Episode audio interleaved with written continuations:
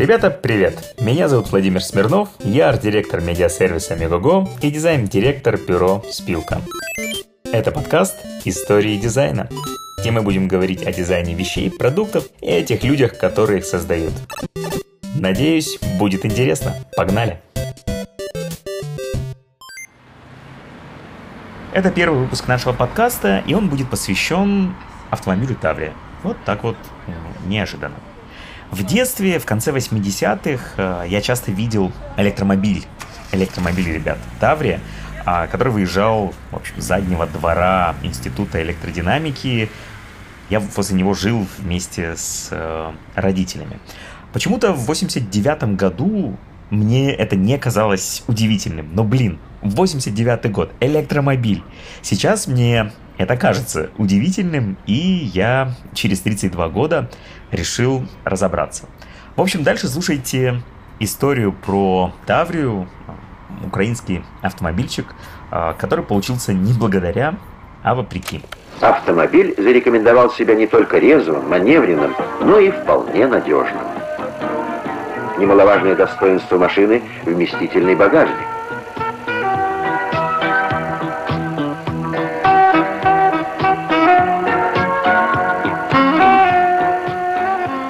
Если учесть, что Таврия имеет повышенную пятую скорость, расходует на шоссе менее 5 литров бензина на 100 километров и значительно дешевле других малолитражек, можно считать, что адрес машины для молодых выдержан.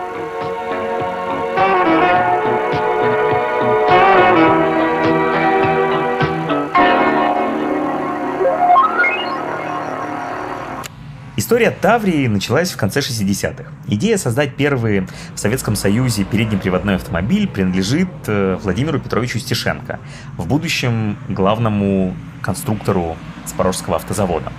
Вдохновлялся Владимир Петрович английским мини, что неудивительно. Мини в то время разрывал всех в раллийных гонках. Первый прототип на ЗАЗе собрали в 1967 году на базе ушастого запорожца ЗАЗ-966. К 70 году создали уже второй прототип э, на базе копейки ВАЗ-2101, э, и который, в общем, этот прототип получил название «Перспектива». Его обкатывали, дорабатывали, меняли, в общем, конструкцию и дизайн э, несколько лет – Правда, в середине 70-х Министерство автомобильной промышленности СССР остановило эту разработку, признав ее бесперспективной, и подключило к разработке тогда уже у проекта было другое название, Таврия 1101. В общем, к, подключила к разработке этого проекта э, Волжский э, автозавод. Но на ВАЗе в то время работал э, или курировал разработку со стороны дизайна Игорь Гальчинский. В общем, он работал в, в сотрудничестве с двумя дизайнерами из Запорожья.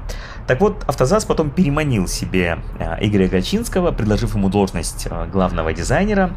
А, он согласился и продолжил свою работу уже на Автозазе.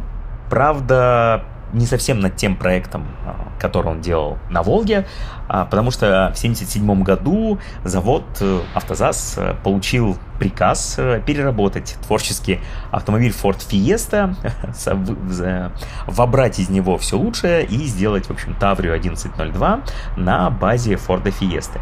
Так автомобиль получил тот дизайн, ну практически тот дизайн, который мы с вами знаем. В 79 нет, в 78 году э, Таврию в Ялте показали тогдашнему генсеку, генеральному секретарю СССР э, Леониду Брежневу. Тому машина понравилась, и он дал добро на запуск. Но машину начали запускать, вернее, запустили в производство лишь э, через 6 лет, в 1985 году. Почему? Причина простая или сложная – политика. А, Министерство автомобильной промышленности в то время возглавлял бывший директор э, Волжского автозавода Виктор Поляков. И по его задумке именно Волжский автозавод должен был выпустить первый в Советском Союзе передний приводной автомобиль, вот эту вот многострадальную восьмерку.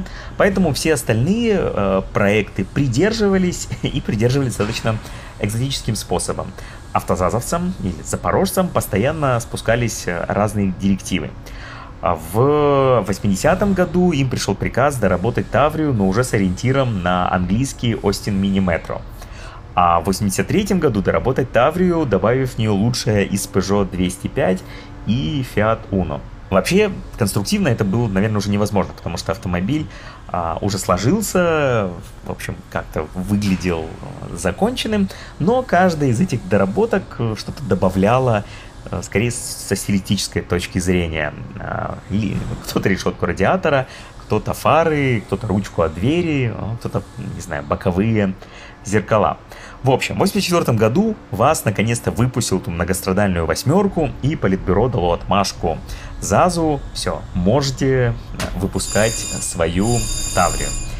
И у Таврии начались проблемы, но уже другого характера. В СССР стартовала перестройка, все предприятия перешли на хозрасчет, министерство денег а, не давало, а запорожцы до этого выпускали запорожцы ушастые, в общем, и всякие разные горбатые, и всякие разные виды. Запорожец уже был на тот момент устаревшим автомобилем, который выпускался э, на устаревших сборочных линиях и с применением устаревших технологий. Для выпуска Таврии э, нужны были и новые линии, и новое оборудование, и новые технологии. Поэтому в 1986 году Автозас выдавил из себя 6 Таврий, в 1987 19 и в 88-м наконец-то ценой невероятных усилий поставили, пустили автомобиль в серию и выдали около 3000 э, экземпляров. При этом максимально завод мог выпускать 150 тысяч, по-моему, автомобилей, и то ограничение было из-за того, что Мелитопольский общем, завод, который поставлял двигатели, ну, немножко подтупливал и выдавал только такое а, количество. А для того, чтобы автомобиль был рентабельным, запорожцам нужно было выпускать около 300 тысяч э, автомобилей в год. И что об этом говорил генеральный конструктор «Автозаза» Владимир Стешенко. Вот наглядный пример создания этого автомобиля и наглядный пример моей жизни. Этот автомобиль мы уже имели в первых опытных образцах в 1965 году.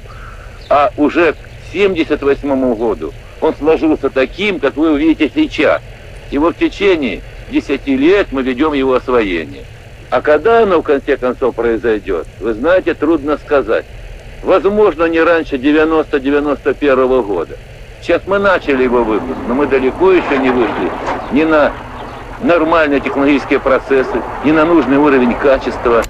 Владимир Петрович немного ошибся, и в Таврия поступила в продажу не в 90 не в 91 а в 88 году. Машинка получилась легкой сама по себе, легкой в управлении, экономной э, и стоила дешевле э, «Жигулей».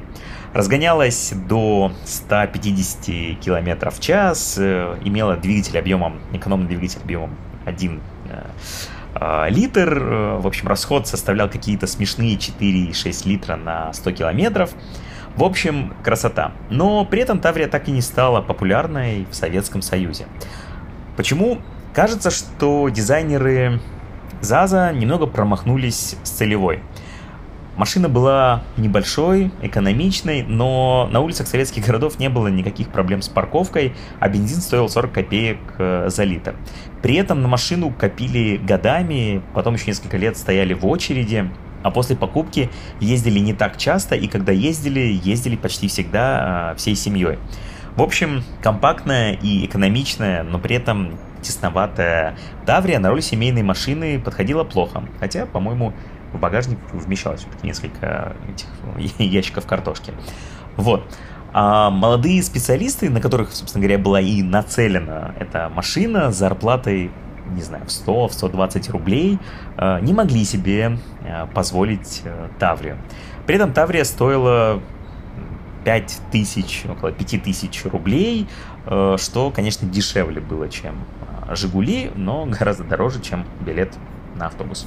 В общем, вот такая вот беда. Плюс э, в первые годы машину преследовали детские болезни. У нее трескались стойки, появлялись трещины, э, она требовала, в общем, ела очень много масла, у нее гудели подшипники, ну, в общем, был полный букет. А сервис работал, прям скажем, тоже не идеально. К тому моменту, когда большинство этих болезней удалось побороть. Все их не побороли так до самого конца, мне кажется, до 2011 э, года. Машина не была супер надежной. В общем, к тому моменту, когда большинство из этих детских болезней удалось побороть, э, Советский Союз развалился. Ну и хорошо. А в первые годы независимости задача у завода была совершенно другая. Да? Задача была очень простой, ему нужно было выжить. ЗАЗ выжил э, и даже в 92 году выпустил Таврию пикап. Кстати, Таврию пикап мы можем до сих пор видеть на улицах украинских городов в виде автомобильных маленьких кофеен или маленьких курьерских э, машинок. В 1994 году вышла еще одна пятидверная версия в кузове универсал э, Таврия, которая получила название Таврия Дана. Это была ужасная машина.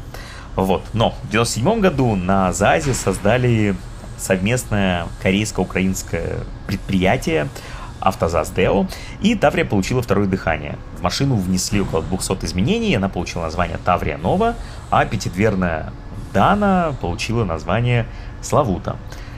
В общем, последняя Таврия Нова сошла с конвейера в 2007 году, а как я уже сказал, в 2000 продержалась до 2011. А что же электромобиль, который я видел в 89-м? Существовал ли он вообще или мне показалось? Он существовал. Это была Таврия Электро, которую разработали в Институте электродинамики совместно с Запорожским автозаводом. И должны были поставить ее на конвейер в 91 году. Но Союз развалился, дальше в Институте электродинамики разрабатывали и улучшали автомобили с 91 по 94, в 95 даже прошли сертификацию в тогдашнем а, ГАИ. Вот, кажется, существует до сих пор две модели, в общем, Таврии а, Электро. Но дальше дело не пошло. Таврия Электро подключалась к обычной электрической розетке, 220 вольт, э, заряжалась до полного заряда за 8 часов, имела запас хода в 100 километров и стоила в два раза дороже, чем бензиновая версия.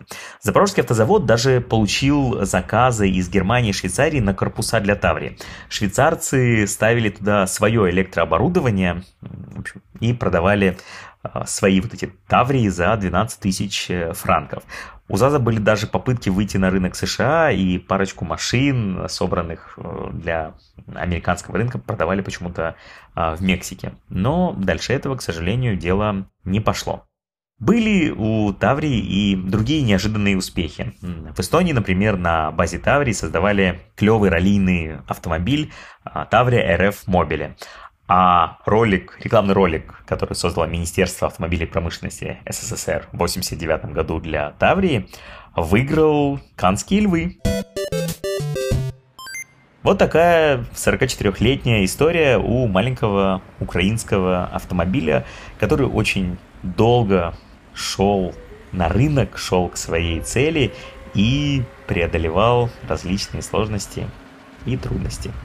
На сегодня у нас все. Не переключайтесь и слушайте новые выпуски подкаста в мобильном приложении Микого и на других платформах. Пока!